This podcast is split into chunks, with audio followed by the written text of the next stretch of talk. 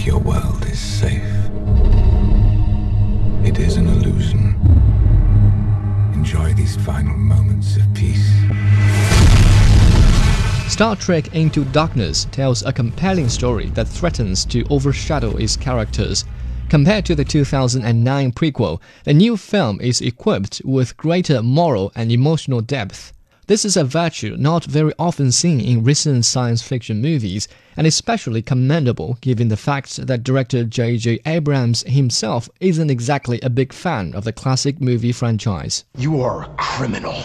I watched you murder innocent men and women. I was authorized to end you.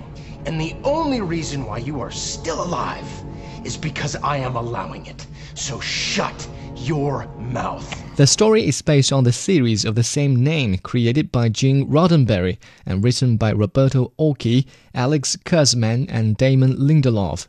It happens shortly before the Enterprise and its crew embarked on its destined five year mission of exploration, and the key issue here is team building.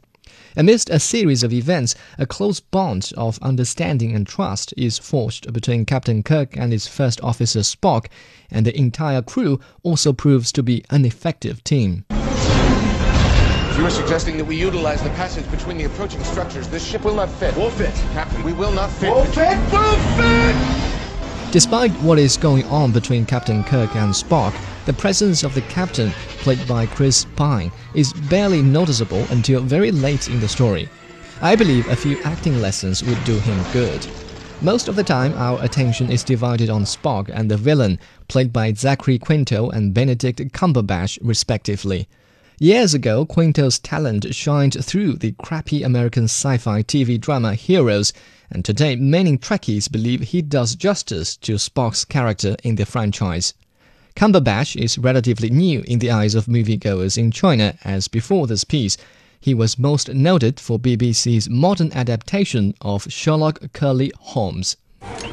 Kirk to Shuttle 1! Locals are out of the kill zone! You're clear! Repeat! Spock, get in there! Neutralize the volcano! Let's get out of here! Besides Quinto and Cumberbatch, Zoe Saldana, Karl Urban and Simon Pegg as communication, medical, and engineer officers, respectively, are also prominent, much more so than the captain of the ship. However, the greatest improvement of this piece is in the story. Like most recent sci fi movies with big budgets, Star Trek Into Darkness is also packed with action, which is somewhat contrary to the Enterprise's mission of peaceful exploration. However, there is a noticeable attempt to tap into the series' rich deposit of sci fi philosophies, beginning with a discussion on interfering with the course of alien civilizations. After that, the story unfolds into a struggle against warlike friends and enemies.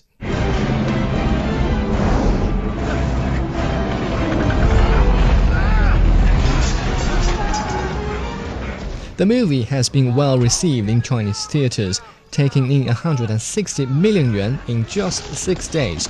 That's almost three times the total returns for its 2009 prequel and makes it the fourth biggest movie this year in China.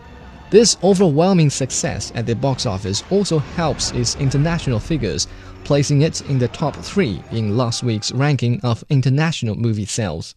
Star Trek Into Darkness are available in 3D and IMAX versions and has better 3D effects than Oblivion, although both are filmed in Iceland. On a scale from 1 to 10, I give it a 7.